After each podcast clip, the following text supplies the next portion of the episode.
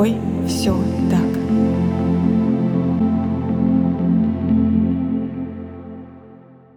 Всем привет! Меня зовут Евгения Романова. Я практикующий психолог и автор подкаста «С тобой все так», который посвящен психологическим травмам и их влиянию на жизнь человека. С тобой все так. Задумывались ли вы когда-нибудь о том, как те или иные события в нашей истории влияют на нас как на поколение и на поколение наших детей. Замечали ли вы, что есть вещи, которые неосознанно передаются из поколения в поколение или даже осознанно и накладывают отпечаток на мысли и поведение последующих поколений? И если да, то тогда тема сегодняшнего выпуска будет для вас актуальна, потому что сегодня мы с вами поговорим про межпоколенческую травму. от одного поколения к другому могут передаваться как материальные вещи, какие-то ценности, домашние поделки или реликвии, картины, фотографии, так и нематериальные вещи, как традиции, воспоминания, семейные истории, мифы, особенности уклада семьи. Также от одного поколения к другому могут передаваться через как раз нематериальные вещи и межпоколенческая травма. То есть, когда одно из поколений пережило какое-то страшное событие, какие-то ситуации, угрожающие жизни и здоровью большого числа людей. Это могут быть военные действия, этнические, религиозные конфликты, природные, техногенные катастрофы, то этот опыт может передаваться будущим поколениям через какие-то истории, через интонации, через какие-то моменты правил и норм поведения, которые присущи всем поколениям. Примерами межпоколенческой травмы могут выступать Холокост или та же самая Великая Отечественная война и другие события, которые влияют на то, как начинает себя вести дальнейшее поколение. И межпоколенческая травма, она передается на трех уровнях коммуникации. Вербальном, поведенческом, невербальном и фантазматическом.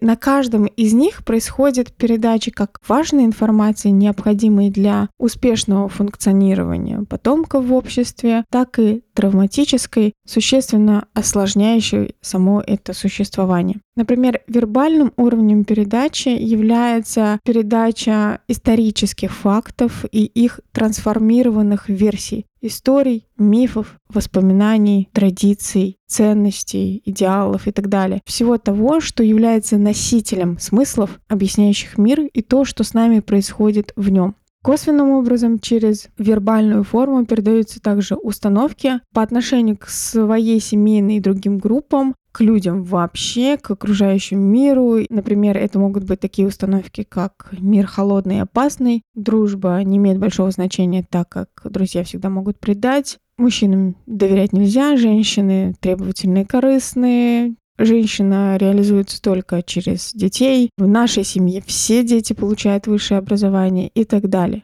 Невербальный уровень передачи предполагает выражение отношения к фактам. Это интонация, жесты, поведение. И ребенок как раз в первую очередь обращает внимание на невербалику, чем на вербальное выражение. Потому что сначала мы научаемся считывать эмоции, ориентироваться в реакциях взрослых, чтобы оценить ситуацию, составить свое представление если в семье или в нескольких поколениях семьи было принято понимать, что чужакам доверять нельзя, и можно доверять только своей общине или своему роду, то это может выражаться и в невербальном каком-то стиле, когда есть какая-то паска, когда осматриваются по сторонам, когда детей отдергивают, если рядом проходят какие-то чужаки и так далее.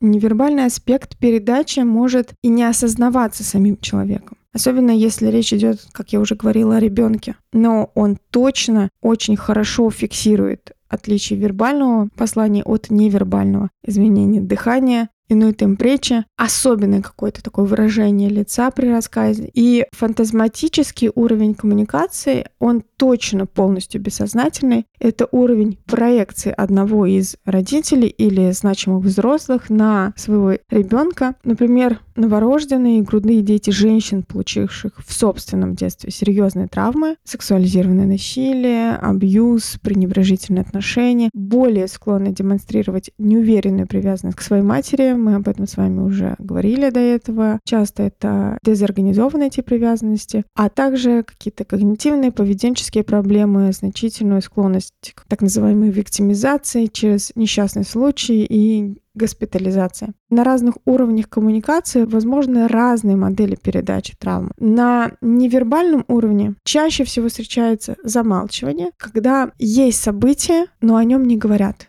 Например, я помню, когда мой дедушка был жив, он ветеран Великой Отечественной войны, и я спрашивала в детстве про войну, через что он прошел. Он всегда говорил о том, что тут рассказывать было страшно, и вот это вот было страшно, оно накладывало такой отпечаток, что об этом лучше не спрашивать, лучше не говорить, потому что там есть что-то такое опасное, особенно для ребенка. Или если в семье были случаи успешного суицида, об этом тоже часто не говорят и замалчивают, потому что это позор для семьи, это что-то такое очень постыдное, и значит не надо об этом говорить. И это может транслироваться из поколения в поколение например, в одном поколении, в старшем, да, где бабушки, дедушки был опыт успешного завершенного суицида, то внук или внучка этого взрослого может об этом не знать, потому что об этом не принято говорить. Те же самые моменты, когда есть исключенные члены семьи те члены, которые стали позором для семьи, которые нарушили честь и достоинство семьи. Они тоже могут замалчиваться. И вот этот момент, что есть какой-то скелет в шкафу, о котором не говорится, но который влечет за собой очень большое напряжение, оно влияет на то, как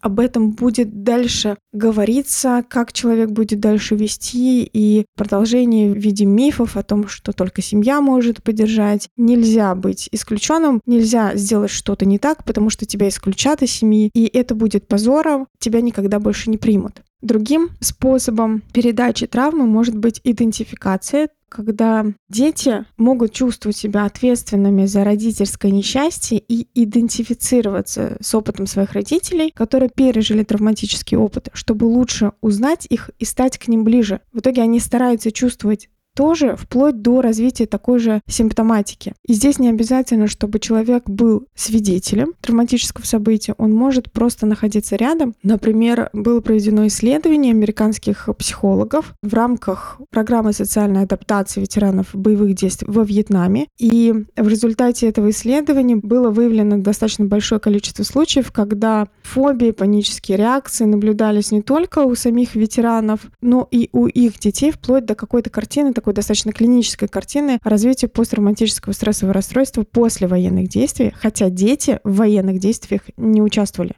Следующей моделью является проигрывание, когда пережившие травму склонны снова и снова эту травму проигрывать. И их близкие могут обнаружить себя думающими, чувствующими, действующими так, как если бы они тоже были травмируемы или преследуемы. Например, такая ситуация может быть у семей, в чьей истории был голод потому что тогда есть такое правило о том, что обязательно нужно все доедать или нужно делать запасы, потому что они могут закончиться. Этот какой-то опыт складирования или наоборот опыт все доедать до конца, оно переносится из старшего поколения во младшее, и младший начинает действовать точно так же, исходя из того, что так говорят, что, например, бабушка может говорить «все доедай, а то придут и отнимут». И появляются вот эти вот кто-то они, которые придут и отнимут, непонятно кто, но настолько это ощущение бабушки сильное и реальное, что внуки, например, могут в это верить, или дети могут в это верить, потому что эмоциональный фон слишком заряженный. Конечно, возможно, модели травматической передачи, которые работают одновременно на всех уровнях, и на вербальном, и на невербальном, и фантазмическом. Это может быть, например, такой моделью, как сверхоткрытость, когда старшие могут раскрывать какую-то конкретную информацию,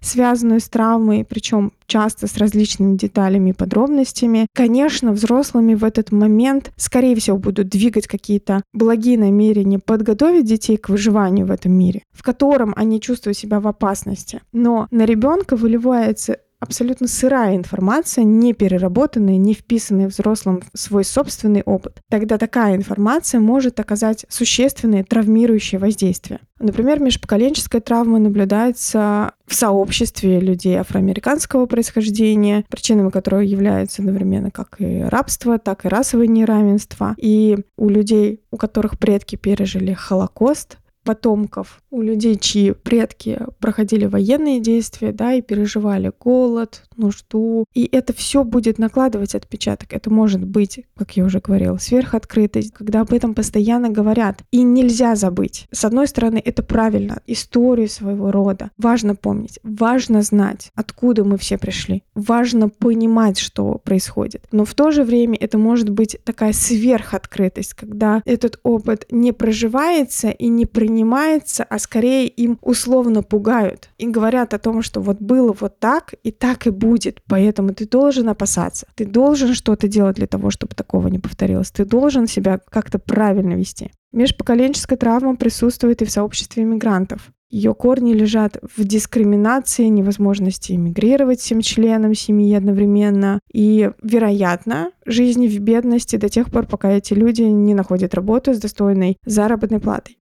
В семьях иммигрантов и матери, и отцу часто приходится или приходилось, если мы говорим про прошлое, оставлять детей раннего возраста, чтобы переехать и добиться лучшей жизни для себя и своей семьи, что также оказывает влияние на те привязанности ребенка и влияет на то, как в дальнейшем он может себя проявлять. Список тех, кто может подвергнуться влиянию межпоколенческой травмы, поистине бесконечен. Если кто-то из членов семьи подвергается травмирующему воздействию, то мы можем прочувствовать влияние этой травмы и на себе, потому что она может быть не интегрирована, она может быть не прожита и влиять на то, как в дальнейшем это влияет на то же самое ощущение безопасности, на то же самое ощущение ценности себя, надежности этого мира.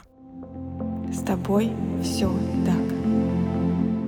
Межпоколенческая травма продолжает передаваться все дальше по двум основным причинам. Первое состоит в том, что большинство из нас не осознает, что имеет дело с межпоколенческой травмой, поскольку не знают, что бывает какая-то другая жизнь. В какой-то семье принято замалчивать. Так оно исторически сложилось. В принципе, принято очень сильно делать запасы. Так всегда было. Или принято работать очень усиленно с утра до ночи, потому что иначе не выжить. И так было всегда. И вторая причина в том, что исцеление травмы можно добиться лишь тем, что мы идем в эту травму и с ней работаем. Соответственно, если мы не знаем, что у нас есть травматический опыт, мы не знаем, что с этим надо что-то сделать и вообще надо ли с этим что-то делать. Мне важно здесь дать понимание, что межпоколенческая травма — это не обязательно травма, которая идет из трех поколений, пяти поколений, семи поколений. Я привела пример, как это может функционировать. Есть, правда, очень глубокие межпоколенческие травмы. То же самое переселение коренных американцев, Холокост, Великая Отечественная война. Это травма, которая затрагивает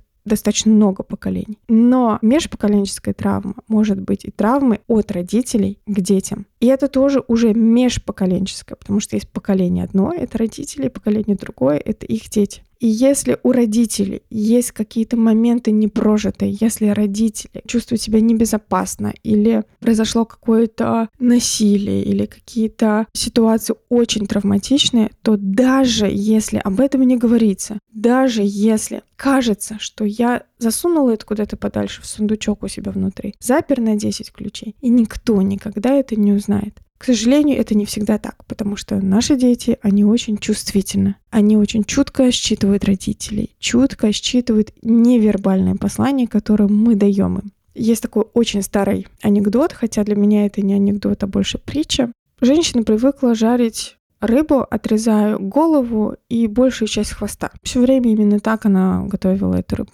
Ее муж спросил однажды, а почему именно таким образом? Почему надо столько отрезать от рыбы? Он говорит, знаешь, я не знаю, так всегда готовила моя мама. Собственно, я так готовлю. Они пошли к маме, этой женщины, чтобы спросить, а почему именно так?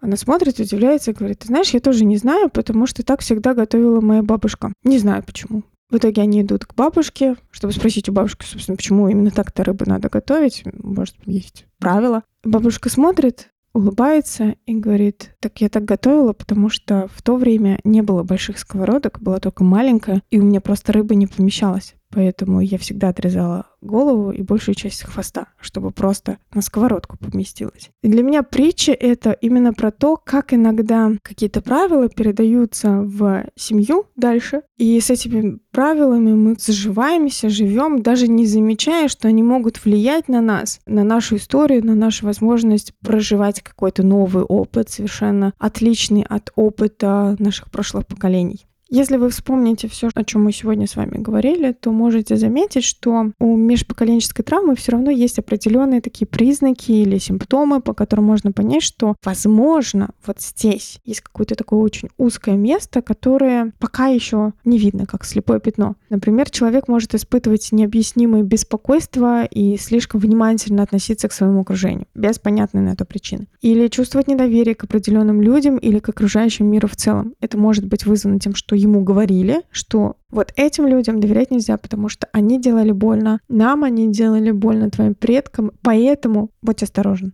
Человек может избегать определенных ситуаций без разумной причины, или могут наблюдаться частые кошмары или проблемы со сном. С тобой все так. В итоге хотелось бы сказать, что травма как объект семейной истории может быть связана как с глобальными событиями, угрожавшими жизни и здоровью большого числа людей, военные действия, как я уже говорила, этнические конфликты. И это не обязательно затрагивает только историю самой семьи. Это может затрагивать историю рода, историю нации оно может быть связано и с эмоционально заряженными событиями и ситуациями, имевшими место, но не переработанными внутри самой семьи. Конечно, часто нам двигают какие-то благие намерения, желание защитить своих детей, подготовить их. Но те вещи, которые мы вносим в контекст нашей семьи, особенно которые считывают наши дети могут не только проявляться в индивидуальных реакциях на различные житейские какие-то ситуации, но и влиять на то, как я буду дальше транслировать это внутри своей семьи. И если есть какие-то истории, которые являются постыдными или позорными или какими-то замалчиваемыми, то очень важно понять, а зачем и это не означает, что обязательно нужно вскрыть всю историю. Важно заметить, что даже то, что мы не говорим, очень сильно влияет на то, как мы себя ведем. И это все может дополнительно влиять на нас, на наше эмоциональное, психологическое и физическое состояние. С вами был выпуск подкаста «С тобой все так». И я его ведущая Евгения Романова. Подписывайтесь, ставьте звездочки, пишите свои комментарии. До встречи!